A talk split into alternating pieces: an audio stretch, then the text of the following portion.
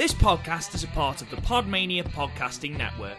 Check out podmania.co.uk to check out more of our great podcasts, features, reviews, match ratings, and previews spanning the crazy and diverse world of professional wrestling.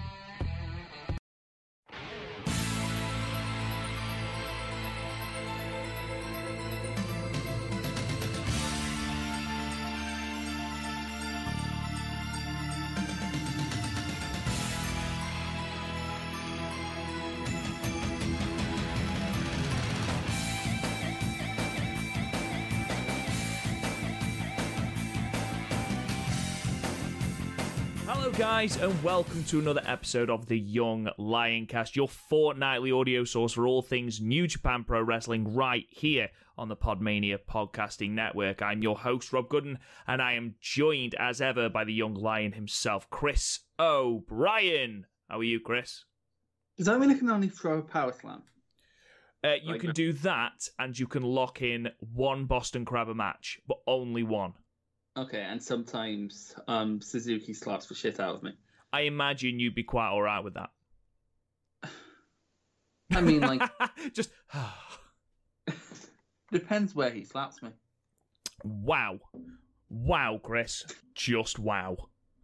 I literally don't know how to respond to that. Just the idea of Suzuki slapping you on the arse, just bloody hell. I mean, I mean, like, I, I somehow imagine that Suzuki's very vanilla in bed. Like, he gets all his weird stuff out in the ring. like biting the ropes and shit like that. Yeah, like, and then in bed he's just like, okay, the missionary position, let's get over silver. We're only here for conception, but it's all. In, out, done, good night. So, uh, before we start, Chris, what is your tipple of choice for today? Water. Right. I feel like, Chris, we need just to have a little chat before we start this podcast because the last couple that we've done, the main podcast, the Stardom cast, and indeed the Young Lion cast over the last few weeks, even months, you have been choosing water or even worse, Poundland Coke. And I feel like as Um, hang on, on the last main cast, I was drinking bourbon. I don't ah, but I wasn't part of that I wasn't part of that podcast, you see. No, no, no, no, not the In Your House one, the Week in Wrestling. Were you? Yeah. I've never been prouder. I was just going to say, you need to drink more. I basically want you to turn up to tomorrow's recording for the main session, just absolutely fucking hammered, be trolleyed. Tomorrow's like you can you, um the Asda up at Dunbar only allows one person per family to go in. So tomorrow's shopping day, so I might I'm thinking about asking my dad for but also like I have to make whatever I save from my SAS last me until this fucking pandemic's over and I can get a job. I love the fact. Oh shit! Drop me bottle opener. Um, I love the fact that the local Asda in your shop, oh sorry, in your town, knows everyone in your town to the point where they can only allow one person from each family into I that building. I could probably get away with it, but also it's miles away and my dad and I don't want to have to walk there. Just you entering the building. Is it Jesus? Oh no, it's Chris. Has the revelation come? No, it's Chris. Um, so, ladies and gentlemen, when we left you last, um, we had come off the back of Wrestle Kingdom 7. Hiroshi Tanahashi had beaten Kazuchika Okada to retain his IWGP Heavyweight Championship, effectively putting to bed that chapter in the book that is the feud of Tanahashi and Okada. However, as you know with any book, where one chapter ends, another starts, unless you're at the end of the book. So, what we are doing today is, sequel. and then there's a sequel. There's always, always inferior. Always. Um, Harry Potter. You think Chamber of Secrets is better than uh, Philosopher's Stone? No, but then Prisoner of Azkaban. The book, not the film. I'm afraid. No, uh, of Azkaban is better than Philosopher's Stone, and then like the best one is probably Goblet of Fire. But then Phoenix, um, Order of Phoenix got a little bit bloated. But Half Blood Prince, I love that book. But then Deathly Hallows, I don't know, I felt like she was sort of scrambling for an ending, and it basically ended with, oh, they shacked up with people they met when they were 11. And Yeah, I Yeah. mean, if you if you've never read the Harry Potter books, that is a pretty good summary. You know, shit happens, and then they shack up with people they met in uh, year one of Hogwarts. And So then there's And then there's the Cursed Child, which is I hate. It's like the worst form of fan fiction. And not only that, there's a love triangle between the Mal- um, Malfoy son, Harry's son, and a 23 year old. I'm like, let the little kids be gay. Why involve a 23 year old? They're, ele- they're like 11 years old. Stop it. Can we just appreciate for a moment in that book that the lady on the train, spoilers by the way, the lady on the train turns into the fucking Terminator when someone tries to get off. What the fuck is that bollocks about? Yeah. To be fair, you know what's funny? I didn't actually finish Cursed Child. I but like you know how it has like the bindings. And yes. Put, like, and, and you're meant to use that as a bookmark. Well, I did because I didn't have a bookmark. But the thing is, I didn't put it on my shelf. It was on my windowsill, so you can literally see from like sun damage where I stopped reading. I'll be honest, Chris, you are missing absolutely nothing. However, that doesn't mean that if the opportunity were to present itself, I wouldn't go and see it in London. Oh, I'd, I'd be I'd be more than happy seeing it, but like also I'd be like drunk and laughing the whole time. It's basically like going to takeover. I'd be chanting as well. just in the middle. just in the middle. One fall. anyway, as I was saying, ladies and gentlemen, um, Okada is coming out of the Tokyo Dome in 2013, having lost again to Hiroshi Tanahashi. And this is where we embark on episode four of our deep dive into the feud between Tanahashi and Okada. We've got our three matches set for today. However, Chris, I know you want to talk about some of the contextual matches before we deep dive into our first match. So if you want to give some background, feel free. Okay, so um, it's a weird one bit. Well, it's not weird. It's just these two matches are probably better than the matches we're covering. It's well, actually not the Okada. Actually, not the anniversary match, but it's definitely better than that fucking New Japan Cup match. Um, but they're important to the story, but not as important leading into this. It's basically just a title defense and Okada getting beaten by Suzuki because that's a thing. I'm not even sure how they ended up feuding. It must have happened. Something must have happened at Dash, and then yeah, maybe. And then Tana on Anderson, which is a match I want to talk about because it's surprisingly good. Yeah, again, I will just say that you know, coming off the G1 Climax 22, where he got to the final, lost to Okada. Uh, and then lost to Okada at King of Pro Wrestling in apparently what was another good match. I am, you know, I now understand that Anderson is a good worker, but as a character, you know, there wasn't much further he was going to go. Oh, that's that's still an issue. Except he was super over here. Do you think he was super over, or do you think? Well, I know that Tanahashi is God in New Japan, but do you think because I'm going to ask this later on in our actual Okada versus Tanahashi match for this episode? Do you think they they were just ready for something a little bit different potentially? Maybe, but also like Tana was getting more overtly heelish around this time, so he was sort of earning his booze. Yeah, and that that does come into play in our first match actually. Um, but yeah, this match is actually an underrated gem. It's not as good as um, star ratings would have you believe, in my opinion. Although, like the Cagematch um, rating of nine does back it up. But really, Cagematch giving it a nine. Cagematch, um, Cagematch voted at nine. Um, some of that includes more recent, but like even ones at the time, I've given it between a nine and a ten. But like as you get further removed, um, there's more people not liking it until you get to 2017 when Anderson and Gallows ended up in the Fed, and people are going back going, "Oh, isn't Karl Anderson amazing?" Because they want to pretend they know about New Japan.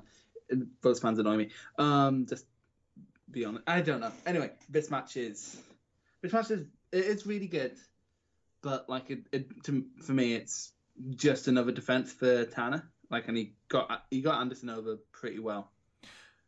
Yeah. Um it sort of it sort of doesn't help that you look at the top guy in New Japan, you look at that belt, and yes, Bob Sapp has held it, yes, Brock Lesnar's held it, I know that, but at you, this point it was more prestigious. Exactly. You are not going to put it on Karl Anderson. Championship prestige goes in ebbs and flows. For example, around this time, We had Rob Conway as NWA champion. Like fuck was that championship, the most prestigious belt in the world or ever at that point, because Rob Conway had held it and he was in the title scene until at least 20 fucking 15. Because when I was doing my watch for 2015 earlier this year, he was still fucking there. I hate that man. I hate that man. Um, but yeah, like it goes in ebbs and flows. Within the mid 2000s, the IWGP Championship meant nothing, and now it means a lot. Yeah, absolutely.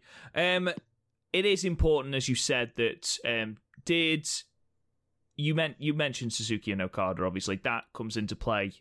But like later on, another yeah, but that's another sort of I, I wouldn't say it's not a weak match per se, but like when I think of Okada Suzuki, I think of that match at New Beginning um, in 2017. That was like a low key match of the year contender, and here it's just fine. Yeah, I mean their Royal Quest match from last year was absolutely phenomenal. I really enjoyed that Oh, match. It's nowhere near as good as that one. Like this is like a low eight for me, and Hmm. uh, Royal Quest I was like a low nine. So What's your favorite Okada versus Suzuki match? oh, um, New Beginning. It was like um, New Beginning 2017. It was just a fucking. It was essentially a um, 40 minute leg match. I loved it. Do you prefer that to their 30 minute time limit draw in the G1? Yeah. Okay. Just wanted to check. Right. Anyway, moving on from New Beginning, and we take two very different paths. We're going to start by picking up Tanahashi's narrative, and at the anniversary show, the 41st anniversary show on the 3rd of March from Korakuen Hall, he is taking on the semi, well, taking on in the semi regular IWGP Heavyweight Champion versus IWGP Junior Heavyweight Champion stakes. He is taking on the now Finn Balor Prince Devitt. Um, Chris. Oh, have you story from um, Fergal about how he got the name Prince Devitt? Please do. Please tell me. So he went. So like he was told to think of a new name because um, the Japanese commentary couldn't say Fergal properly, and they were like, "We're just going to give you a new name because it's easier than our commentators having to learn how to say Fergal." So he went up to Ga- um, Gato and was like, "What about King Devitt?" And he and he thought for a second, it's like, "Hmm, no, Prince Devitt." Brilliant. Which like it that could either be a comment on how like young Devitt was, or it could be an absolute dick. yeah, Because then absolutely. like what a year later, Ricochet comes in and is King Ricochet. Balor's just like, Dick! My fucking gimmick. No wonder he started Bullet Club. Anyway, um spoilers. So I know that you enjoy this. So do you want to just The quickly before we get onto this, do you want to talk Yeah. about the undercard? yeah, because the undercard's a bit weird. Like, again, it's just in a pre-Bullet Club world. Some of these um pairings are just bizarre. For example, Goto, Anderson, Taguchi, and Tama Tonga. It's just weird seeing those four names together now, isn't it? Yeah, versus Super Strong Machine, in Inui. I can't say properly. Inoue. Inui, um, Yuji Nagata, and Captain New Japan. The most over man in New Japan Pro Wrestling. Yes, but also we had Sho and Yo taking on Taki Watanabe, who is evil, and um, Hiromu Takahashi. I would legitimately pop if that was a match now. Yeah, but so that was announced. It's like, oh, cool. Evil's definitely going to pin one of Roppongi 3K, but cool. Um, and then you have um, Time Splitters, who I miss every day. Um, they turned up in like NXT one time, and then we didn't continue using them, and it's like, ah, why you're not doing anything else with Kushida? And then um, taking on Liger and Tiger Mask, who like I'm not a fan of as a team. They've been teaming for years and still haven't gelled. It it was a weird one. I mean, they weren't they weren't inherently bad. It was just I think you expected a little bit more, a little bit more fireworks from the team than we actually got.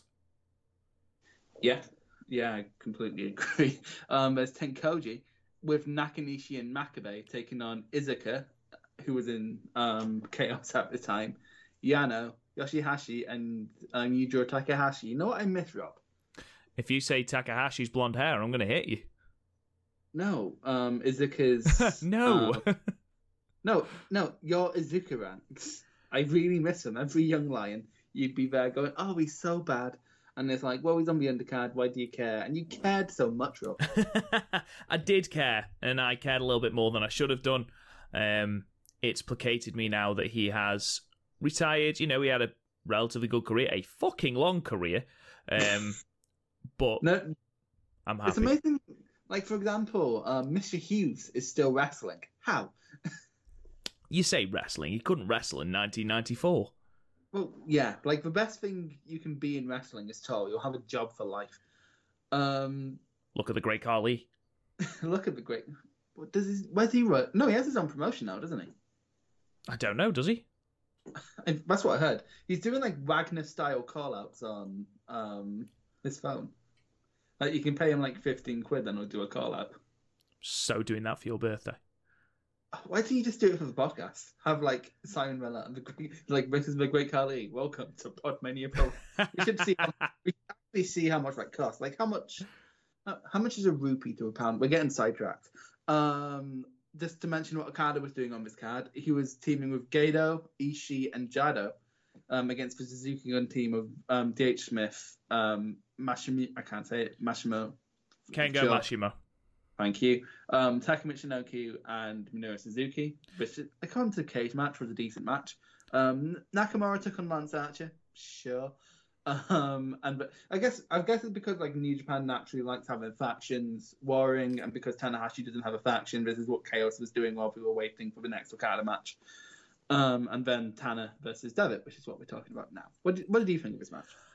Um, this was where obviously I didn't see the new beginning matches till after um I'd seen this match. This was the first of the run that I watched, and it was here that I noticed that Tanahashi had not transitioned full heel. He never turns full heel, but there was an arrogance and a swagger to him in this match, and at no point, um, even I think during Devitt's period of being on top, I don't think there was any point where Tanahashi legitimately thought that he was in trouble against Devitt.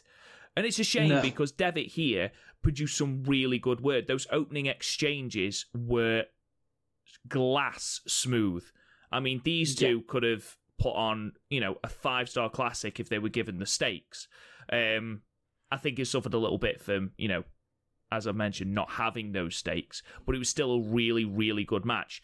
Tanahashi made Devitt look great. Devitt was put over big during this match, incredibly over with the Korakuen crowd. Devitt, um, which you know I think helped when his inevitable heel turn came and he formed the Well- Bullet Club.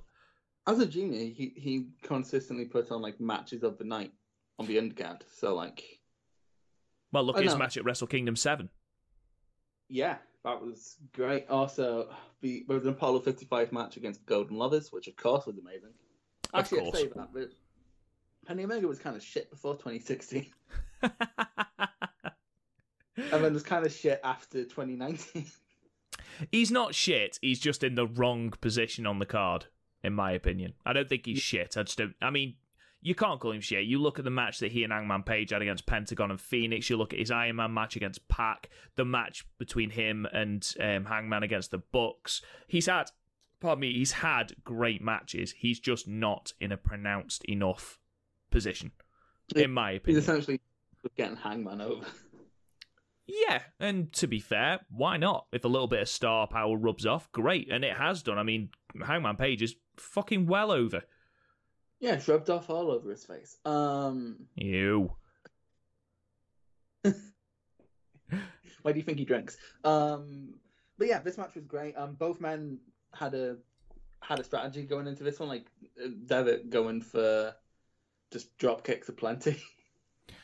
Yeah, so many drop kicks. that was something I did want to talk about in a minute, actually. Like um, his drop kicks uh, is essentially what the lariat is to Ishii. just, like just constant drop kicks. Um, Tana, well, too bad. You said an absolute dick in this. Like my biggest thing was him just posing when we got tangled up in the ropes. But also, Devitt did play um, guitar on Tanahashi daps. He did, which was amazing during the abdominal stretch. It was Yeah. beautiful, absolutely let's be beautiful. honest, we'll, we'll definitely get into this, but heel Devitt is so much better than face Devitt. Like how, like he said, it, like he, Devitt's not quite looking himself in the in this match. You know him. Like most of, I'm pretty sure both of our first exposure to him was when he became Balor in, in um NXT. But like when he's not wearing black, I don't, I don't really want to. We've talked before, you know, and we've used the phrase quite a lot of "white meat babyface," and Mhm. Oh, so white. Yeah, For whitest. Balor was well. Let's stop calling him Balor. Devitt was great in the ring, and from a purely in-ring standpoint, this match is great. I mean, Meltzer gave it four and a quarter stars. It's a great match. It's a really, really interesting watch. Please go and check it out. The 41st anniversary show. The problem is, you look at the charisma and just the general aura around Tanahashi, and I know that he's the IWGP Heavyweight Champion. And you know, no matter what, how you spin it, they are a step. That is a step above the Junior Heavyweight Championship in prestige and in how it's booked. Tanahashi is the star. He has an aura.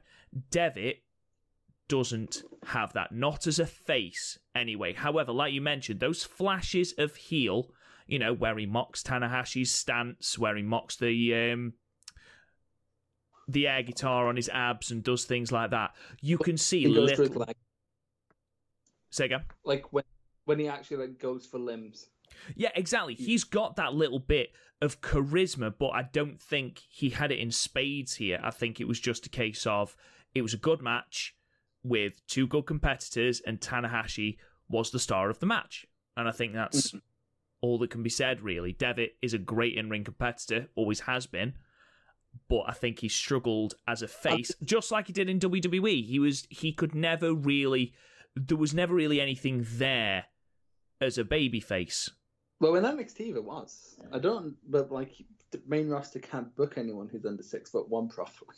No, and that's with the crowd's blessing. But even so, you know, even when he was in NXT, you know, he wasn't a full blown face. He did heelish things. You know what I really miss is that those roundhouses he was doing near the end of his match.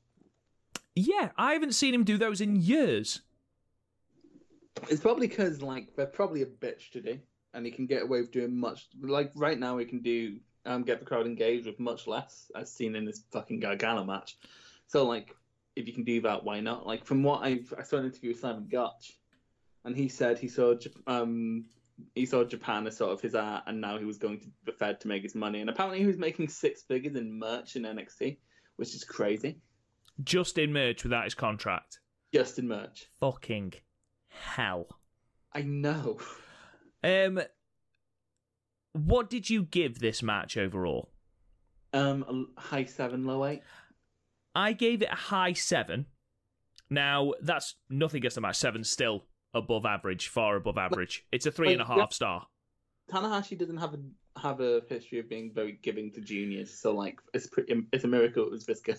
Yeah, absolutely. And the only thing that I feel in the finish was it it came out of nowhere. I don't feel like there was, you know, the It's build. yeah, there was no road to it. Um, we all talk about that finishing stretch and how that can really elevate a match, and I feel that lacked this a little bit. And the high fly flow came from you know pretty much nowhere. I feel like this match almost had another minute in it. It was like they sort of went right. We need to we need to finish now. Where they missed out the entire finishing stretch, the t- entire closing stretch. That's not to say this match isn't good. It is good, as we've already said. But with stakes and with a more charismatic Devitt, which we will get to, Oh boy, will we get to? you are going to get a better match. However, no stakes. White meat babyface Devitt with, you know, perhaps not the chance to show his charisma in the way that he would potentially like to or potentially can do. I think giving it seven stars is appropriate, really.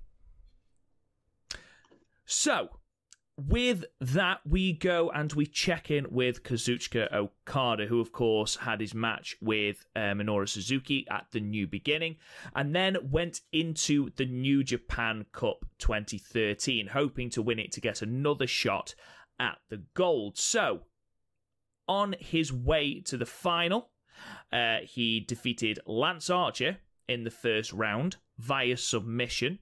That is important. Uh, he then beat his old foe Karl Anderson in round two uh, via pinfall, defeated Toru Yano in the semi final uh, on March 23rd. Both semi finals and the final took place on one night. Uh, he defeated Toru Yano again by submission. That is really important. And then went on to the final in the main event of March 23rd. When there, he would face Here's old ne- another old nemesis of Kazuchika Okada, Hirooki Goto, who, when he realised it was Okada in the final, probably went, "Oh, for fuck's sake, not again." Um, To be like, um, I'm looking through the history of New Japan Cup. Goto's in the final so often. yeah, it's it's Oh, difficult to say that he's a bottler, but Um, He is. 2012, 2013, 2015, 2016. doesn't he win it in 2016? No, um, Naito wins it in 2016. That's how he Oh, of the champ- course, yeah, of course. He won it last year though. In 2012. Yeah, were you very confused for a second, thinking he didn't win the? I was just going to say, that's not why we're covering this. Yeah, of course, he won it in uh, 2012 when he went on to face Okada at Wrestling Dontaku. Go and check out episode two of our podcast. Um, speaking of Goto, his path to the New Japan Cup final started on the 11th of March uh, against Tama Tonga, who he defeated via pinfall in 9 minutes and 37 seconds. He then went on to face Tomohiro Ishii, his future stablemate, pinning him in 1846. Uh, in his semi final, then, he went on and defeated Davey Boy Smith Jr. in 8 minutes and 14 seconds, too, as I said, s- set up that final match between himself and oh, Okada. Chris, I believe you have points on this match, and you said it in a way that made me think he doesn't particularly like this match. So enlighten match- me further, buddy. This match was dull as pig shit. I was so bored. Okay, what about it made you that bored? It didn't do a lot to distinguish itself, at least for me, from its um, match uh, um, in Fukuoka the year before. Um, I felt like I was watching a repeat, apart from Goto was wearing his hammer pants, which meant they had less comical value. Um, I missed those hammer pants already, to be honest. the I don't know. I just found it fine. I thought it was fine. I thought it was serviceable. But like it's, I, I guess it's because within the series it is surrounded by greatness, but like still. Yeah, I I get your point. I do get your point. I think this was very very similar with a few differences to that Dontaku match that we reviewed before. Um, Goto, when he was on offense, there were flashes of brilliance. Um, whereas I feel the whole point of not only the cup, you know, aside from, you know, getting Okada to another Tanahashi match, I feel like one of the big points of this cup was to sort of establish Okada's submission as a legitimate finisher. So obviously he beat Lance Archer with the red ink and Toru Yano with the red ink. Why didn't he um, use it against Goto then? He did. He used it as he used it for quite a long Why time. did uh, sorry, why I should rephrase. Why didn't he finish Goto with it? I agree with you. I do agree with you. I think he should have done. Um, but it's a good question. I do think this is the point of the cut. I think this is the point. I think it's a case of right. Let's get Okada to um, invasion attack. Let's establish something else because again, in that first chapter, we had you know the the Rainmaker shock and then Okada targeting the neck and Tanahashi targeting the knee. You need something new, so or a new hook. So let's try and establish that finisher because he did try it against Naito in the anniversary match from the previous year. Um, he didn't try it against Goto. Sort of tried it against Tanahashi at the Dome, but I feel here in this cup was where it was properly established And then dropped very quickly thereafter. with very, very, very good reason. Um, there's obviously the red ink is something completely different to the submission move he was attempting before, which was absolutely atrocious. It looked extremely convoluted and just looked like a real ball ache to get into. Um, this is basically an STF. Yeah, and that's fine, but also like nothing in Okada's moveset necessarily builds towards a submission like that. Well, you say that his offense is all neck based. Yeah, I guess, but like for me, when I think the STF, I think it's at least partly neck, um, leg submission. Could you hook the leg? Yeah, I can see that. The way he locks it in against Tanahashi at Invasion Attack it is very much targeting the neck. Very much Yeah. so. I guess, but also like I don't know, Okada just doesn't strike me as a submission wrestler. No, not at all. And that's because the more we've sort of gone on to um, Okada's reign and the more we could become accustomed to Okada as we head into 2020, we don't see him using that submission game at all. You know, the, I can't even remember the last time he broke out the red ink. I think he once ca- managed somehow counted Destino into it one time. I might be I might be imagining it. Maybe, maybe. The big. Going back to this match, I personally didn't find it as exciting as their Dontaku match, and the reason for me is neither wrestler seemed to have a plan. And whereas, or there didn't seem to be a story beyond this is a tournament final. And, you know, sometimes that works, sometimes that's all it needs. But I just think in the Dontaku match that they had, you had Goto, who was still very. didn't want to acknowledge Okada as the champion. He was sort of dismissive of Okada, if you like. Here, we didn't even have that. We just had a Goto match, a very stereotypical Goto match, lots of strikes, lots of hard hitting moves, to Okada, who just hit all his signature offense. I mean, don't get me wrong, we had a top rope Ushigoroshi, which looked fucking incredible. We had that in the um the Taki match as well. Even so, it's still a great move. But again, Yeah. it's like what you said. They are two very, very, very similar matches. And this, despite it being a cup final, still didn't have the heat it needed to have. Well, this was for me because um there was like no character work for me in this match. No, none Um, at all. And I agree I agree with you on like that. this was this was like the stereotype um like there's just been this weird thing where like um, people like Kevin Nash who get annoyed at all the praise people from not um people from Japan get about work rate because he just doesn't respect work rate clearly um he was like oh yeah but we have no character but just people in black stiffing each other like well some sometimes that is definitely grounded in reality see any Ishii match um, that's just not the case. One most of what me and Rob ever praise on either this or the Stardom cast is the character work. Like we just did the Stardom cast on Arisa Hoshiki, and every single match would be like, oh, you can see Arisa's character shining through. There was no character here, and like that sort of. No, I'm not into that. I'm not into matches like this, unless it's like in like the Never division where it's like, okay, that's definitely what you're gonna get. But like a cup final where this dude's fighting for that one last chance to prove himself against the ace, I expect more character work. I agree. I do agree. And getting back to what you said about the Stardom cast, we praised Arisa for the development she showed throughout the run of Yeah. matches we looked at.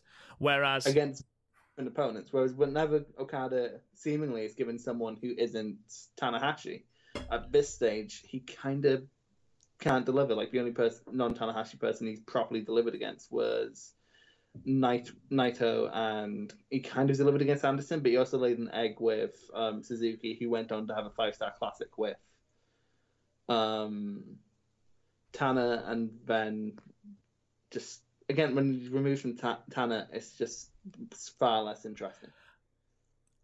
I agree.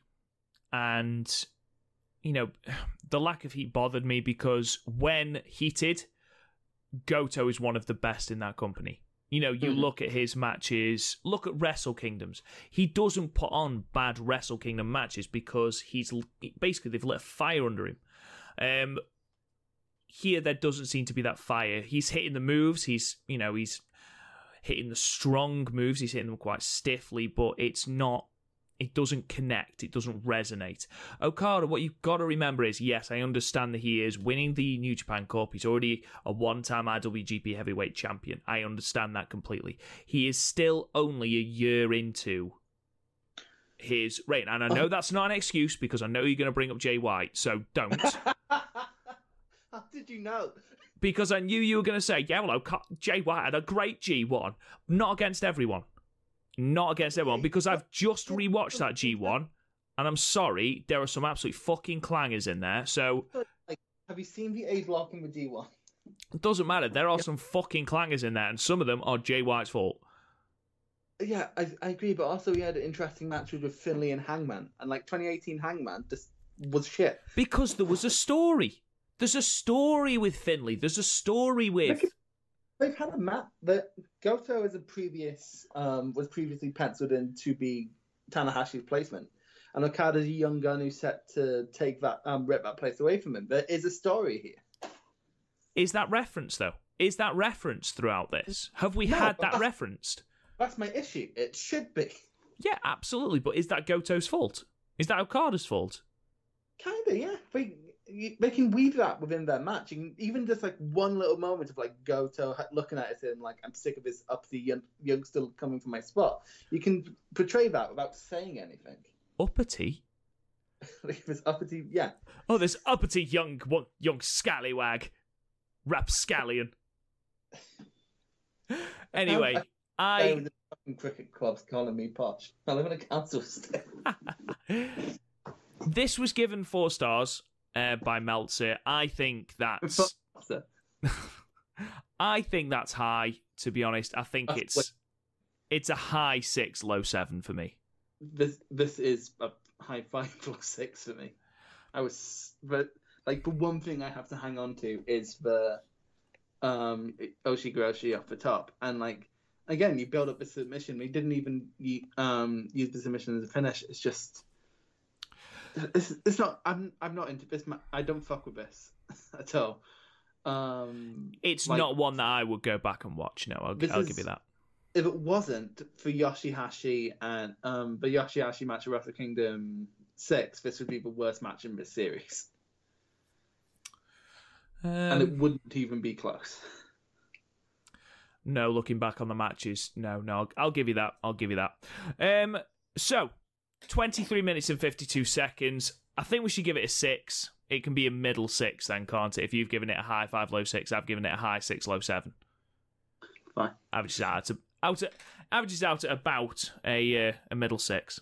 So Okada wins the New Japan Cup, calls out Hiroshi Tanahashi, or to be more exact, Gedo calls out Hiroshi Tanahashi. They square we off. didn't, we didn't let Okada talk because he wasn't a good talker yet.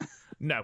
So they square off, and the match is set for Invasion Attack on the 7th of April. Of course, this has now been replaced by Sakura Genesis. Yeah, the reason can I please talk about that? Because the reason it was called Invasion Attack is because um, you'd have um, champions from outside of New Japan come in. Like we have the CMLL tag team titles defended on here, and then the um, NWA belt, I've only had a couple outsiders up and down the card, which I think is actually. I think it gives it a unique flavor because, like, Sakura Genesis at times, we didn't even have it last year, did we? And like at times, it can just feel like, oh, that's where the guy who wins the cup fights for the championship. Um, yeah, we haven't had that in. I mean, We haven't had that since Shibata, um, since ZSJ versus Okada. I was just going to say if they had the if they had a Rev Pro title defense on that card. No, I don't Maybe. think so. Maybe I I thought it was called Invasion Attack because originally it was um, in America. No, but the only American shows I can think, I might be wrong, but the only American shows I can think of before this were the 2011 ones. weird- yeah, the one where Charlie Haas fought for the IWGP Championship. Was that not the first Invasion Attack though? Um, hold on, let me look up 2011 Invasion Attack. Okay. 2011 Invasion Attack. I really hope I don't get like Breitbart articles coming up. Um, nope, I got the 2011 military intervention in Libya. fantastic, fantastic. This is the high Um, quality content you tune in for, guys. um, no, it was called the Invasion of Foot. It was called the Invasion Tour Attack on the East Coast. So was that the first one? I guess so. Yeah. So I So imagine it's a mixture of both then. Yeah, but I think that's what we changed it to because we didn't have another one outside of. Um, but yeah, I do miss that kind of flavor because again, it just becomes like another King of Pro Wrestling at that point, which is fine. But Yeah. I- No, I understand that. to have a flavor, like, and but I don't mean that translates to having like one gimmick. I'm looking at you, Hell in a Cell, but like, like for example, Dominion has its own like mini Wrestle Kingdom um, vibe. King of Pro Wrestling feels like oh, this is the last stop on the way to Wrestle Kingdom. Um, Fantasticamania is shit. World Tag League is the absolute pits. Why did you watch it all last year? I don't get you. I didn't watch all of it. Oh no, you you jumped ship and you jumped ship and watched the All Japan one, didn't you? Yeah, I did. Yes, you? which was great. Go that. and check it out. Yeah, we should. Can, can we just do that for Tag League this year? We'll see. So, anyway, um, Chris, Bob's on this card, by the way. go on then. Okay, so the opening match is actually pretty good. I've seen it before. It's Time Splitters versus Apollo 55 because I went on a Time Splitters binge like a few months ago. You- Rob can vouch for it. I fall down weird wrestling rabbit holes sometimes. Um, um, then there was an eight-man tag tag match, and I want to see this because I, you know, how I'm morbidly curious and want to see the world burn. Oh God, I've just seen what it is. Akebono, amazing. Hiroshi Tenzan, Manabu Nakanishi, and Super Strong Machine, you know, via Mobile 4, um, taking on Takashi Iizuka, um, Iizuka Tomohiro Ishii, Yoshihashi, and Bob Sapp. Bob motherfucking Sapp. Jesus Christ. Jesus. The thing is, Bob Christ. was over in New Japan. Like, his matches were shit, but, like, the New Japan audiences lapped it up because he had, like, a unique style. Have you seen his match against uh, Nakanishi? yes, I have.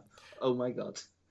Oh my god. It's it's not. It's certainly not great It's not great, but also like extremely entertaining. For all the wrong reasons, of For all the wrong reasons, yeah. But I'll take a like entertainingly bad. I would take that over, say, FinJuice versus Gorillas of Destiny in Atlanta earlier this year, which is literally the worst um, New Japan title match I've ever seen because I hated it. It was the most dull thing I've ever watched. Um, anyway, El Terrible, um, which is an amazing name, it translates to the Terrible, um, and Tama Tonga taking on La Mascara and Valiente. I, La Mascara is that Sin Cara? No, that's not Sin Cara. I'm thinking of I'm thinking of a different gimmick. Um, the complete players, which what a name, of Masato Tanaka and Yujiro Takahashi took on um, Great Bash Heel of Honma and Makabe. And I didn't know Honma and Makabe were teaming at this point. I thought they were teaming like a year after this. Must have got it wrong. Um, Suzuki, by the looks of things, destroyed Yano, which at the end of the day isn't that what life's about. Um, Goto and Nagata took on Laughter7 of Shibata and Sakuraba. Um, Rob Conway, fuck off, took on Kojima. Um, Nakamura took on Davey Boy, and then Okada, and then we have Okada and Tana. So, as Chris has said, the main event is set IWGP Heavyweight Championship match four between four, yes, four, no, three, four. It is four uh, between Tanahashi and Okada. Look at the episode number, Rob. Um, that was like watching a fucking. I was listening to that. It was like watching Bambi learn to walk. I was like, is it for yes? Um. So before Chris talks about this one, I just want to quickly, um, basically blow my load. Um, I thought this match was an absolute masterclass from start to finish. Everything we moaned about in the matches preceding it was in this match. Um, I talked before going on air with Chris about how Wrestle Kingdom 7 very much felt like the end of one storyline going into another. And I know Chris has said that he wanted this match to be the Wrestle Kingdom match because it had that big match feel. And though I agree on that, I do feel like this match is more fitting at the start of another story arc than at the end of the other one because Tanahashi had to win that one. Okada's coming off the back here of two successive defeats to Tanahashi. He needs to win this one, and to win this one, he has got to change. So in this match, we aren't just getting Okada targeting the neck and Tanahashi targeting the knee. We have got a match rife with adaptations, with different things, with targeting limbs and selling of limbs that is second to none. I said in the previous match that Okada had only been in the company back from his young lion excursion for 18 months at this point, not even. And the man sold like no other person I've ever seen. Just little subtle things like swapping over his elbow pad because he needed the support to go up and do an elbow drop. Just to doing things like just shaking it every now and then, every time he did something, trying to work feeling into it. He didn't forget about his arm. It was beautiful. Tanahashi very, very quickly realized that even though he'd had enough of Okada's shit, he very, very quickly realized that he would have to adapt because Okada had scouted all of his offense. He went for the drop kick to the knee, and Okada moved. He went for the sling blade early on. Okada moved. Okada was reversing everything, and Tanahashi very, very quickly had to adapt. And boy, howdy did he adapt. Fucking hell. I mean, the inverted dragon screw leg whips that he does on the knees look like they absolutely wreck. But the fact that Tanahashi was adapting them and hitting them on the arms of Okada and watching this man physically writhe in agony was absolutely incredible. And literally, one of the best parts of this match was Tanahashi grabbing Okada's arm, punching the top of it, and uppercutting the bottom of it. Just weakening this arm, both to make sure that he couldn't hit the Rainmaker, and secondly, to give himself some breathing room because he knew he had to do something different. What a match, Chris. So, in the last couple, um, it's been a case of Okada can out muscle Tanahashi and out wrestle him, but Tanahashi just way smarter. And like this match, they sort of became an equal pairing because Okada was like, you know what, maybe I probably shouldn't keep leaving my leg open to be attacked. like maybe like there was a natural progression. Like when people when people talk about um like progression in a feud, they always seem to revolve it around kicking out of finishes. When like here, there was such an obvious evolution between like and a, such, such an obvious change in dichotomy in both men. Like again, like Tanahashi is it is in many ways like their first match where Tanahashi, um, where Okada surprised Tanahashi with how clever he can be, and Tanahashi didn't know how to respond, and that's what ended up. And like as you saw at the end of this match, like Tanahashi loses to Okada when he gets desperate, and at the end of this match, Tanahashi was getting desperate. Like, but that ending sequence was Desperation City for both men. But like, okay, what if I hit my big move right now? I will win. It's been about we're backfiring. Yeah, and just yeah, this is my favorite of the series so far. Is it my favorite of the series? I don't want to spoil that, but also I will say there's the next two matches are incredible. Um, well, actually, no, the next two matches after the match, episode six and seven. Actually, we're discussing episode seven. It's all a bit weird right now. Um, but yeah, this is just so good, and like you, I can't say anything but you didn't say. It's all, it's just perfect. Like it's, like it stands in like that bubble where I'm, I'm actually trying to think if I'd think it was perfect. It was my if it was my first one. Like I'm sure I'd have given it a ten, but like a ten doesn't always mean perfect. No, no, I understand that it's a match that sort of blows your socks off, and it will have things that you know are wrong with it, absolutely. But here, for me, it's as damn near a perfect match as you're going to get. Yeah, um, it's up there with my favorite New Japan matches. It's weird, like my favorite matches ever definitely aren't as airtight as this. Like for example, Naito versus Omega, and I like that because they beat um they knocked of each other for half an hour. Um, like whereas here it was more, it was more targeted. I, like I hate using the word cerebral because Triple H used it as a stand-in for boring, but just again, but even that, that finishing stretch, despite the fact that Lindsay had been targeted, it wasn't unrealistic. That can be my biggest problem with a lot of matches. For example, someone like Kento Miyahara can be selling a mat and his arm for his whole match, but then he's hitting suplex um, German after German at the end of his match. Like whereas here, despite Lund's being targeted, it, it would it, like nothing didn't make sense if that makes sense. Yeah, it does absolutely. And, you know, just to go back to Okada's absolutely phenomenal selling, it didn't matter whether it was him trying to lock in the aforementioned red ink, which he couldn't do, he couldn't get his arm round, and he sold it beautifully, or even doing his Rainmaker pose. He only he did it with both arms and immediately dropped his injured one because he couldn't do it with both. It's little story beats like that. It's little nuances like that that make a match absolutely incredible and must see. And this was it for me. I said to you before we came on air, this might be one of, if not my favourite match ever. Because. What's it? On pure wrestling or just enjoyment? In. Let's just say like, say you were to have like your desert island graps. Um, just speaking from New Japan for a moment, because obviously we do do a New Japan podcast. Um, you're looking at obviously all three of the Omega versus Okada series. Mm-hmm. Um, yeah, but even so, I still think I still think of a trilogy. I think of their G1 match. I think of their Wrestle Kingdom match. I think of their Dominion match. Yeah, the, the second one. Um, I think the Naito versus Okada match from uh, Wrestle Kingdom 14 just because of long term storytelling. Wasn't the, you know, it didn't touch this on in ring quality, but for long term storytelling and feel good factor, it's up there.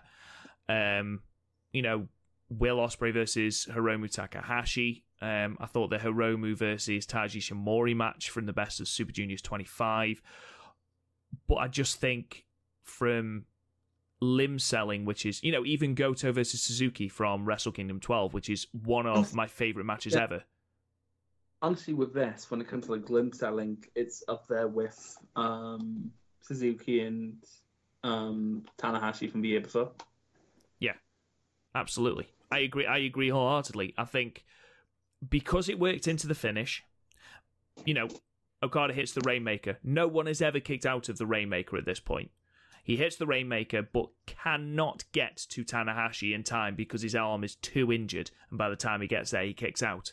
It's just, it's perfect. It really is perfect. Now, because Tanahashi hasn't spent the time working the knees, as he has done in all the other matches, when he goes for the high fly flow and Okada puts the knees up, in every other match, because Tanahashi's worked the knees, Okada's in agony from putting the knees up.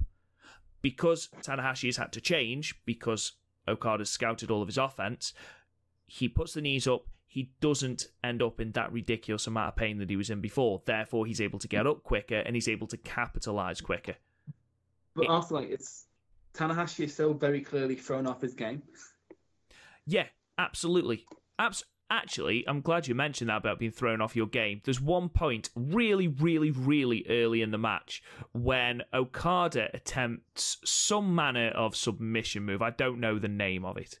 And it involves Tanahashi sitting on the ground and uh, Okada behind him. He puts his head on the floor and he attempts to basically headstand over the top of Tanahashi. So he's on Tanahashi's neck and head. Yeah, and it takes him four or five attempts at it before he gets it right.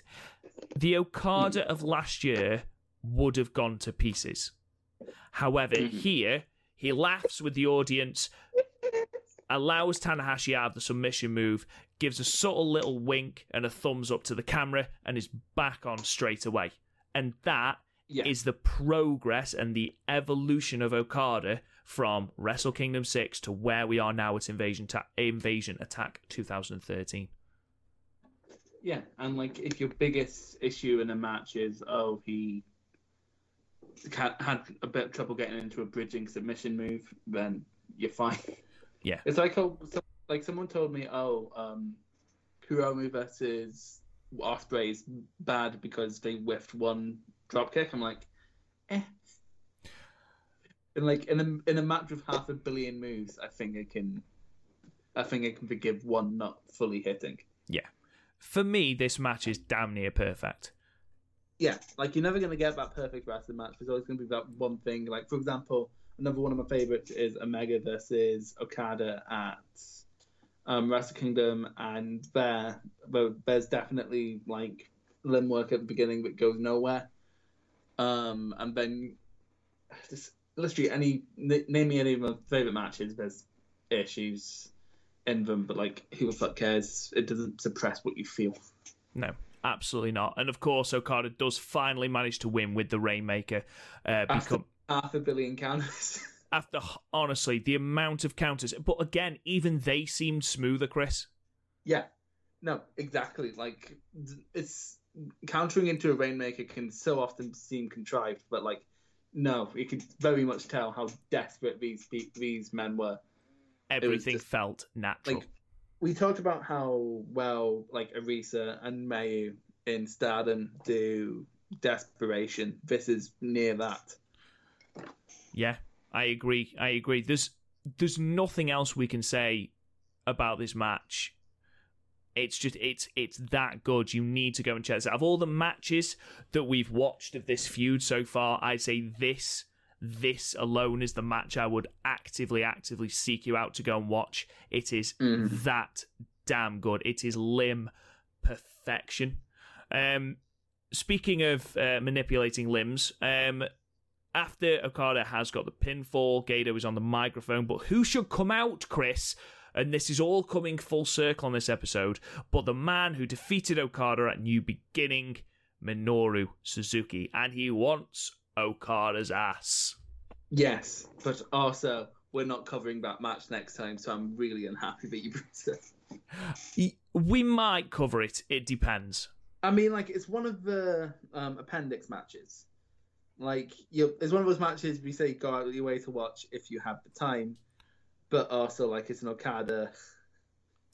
It's an Okada um, Suzuki match, so it's going to go on for half a billion years. That is true. That is true. Um, however, Chris, I reckon that is all we have time for. We're going to leave the feud there, and we will return post invasion attack with Okada beginning his second reign as the IWGP Heavyweight Championship. But there is change in the air.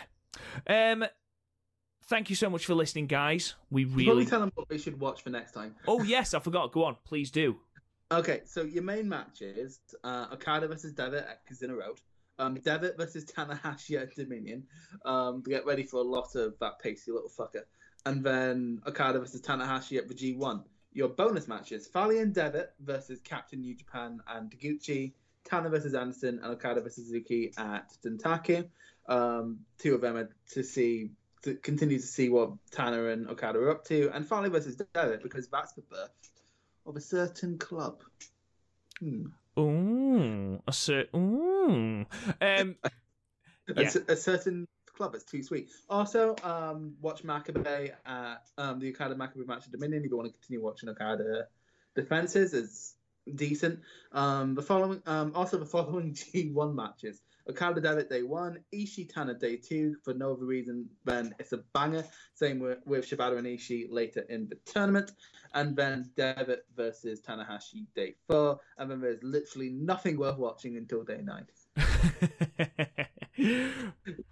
right. Anything else you want to say, Chris? Um, dental plan. What? It's a Simpsons reference. Thank you so much for listening, guys. Uh, we really do appreciate it. um, you can check out the podcast anywhere you get your podcast. Don't forget to subscribe, leave us a five star review and a comment. It really does help us out. Check out the website, www.podmania.co.uk, where you can check out all of our archived podcasts as well as all of our New Japan Pro Wrestling match ratings, including the ones that we have rated from today. Uh, you can follow us on Twitter at, at Young Lioncast. Uh, you can join the Facebook group, uh, Podmania Podcasts. Look for the group and join us for all manner of good wrestling shit. Um, you can talk to me on Twitter at, at Real Rob Goodwin. Chris, where can they find you? Um, I almost gave away my address, but I'm very tired. um, at and Bushi. There yeah, you go. I don't, I don't use it, so you can't really find me there. But you can see my face if you want to, I guess. Ladies. Be happy I didn't say see my head then. uh, thank you so much for listening, guys, and we'll talk to you guys again soon.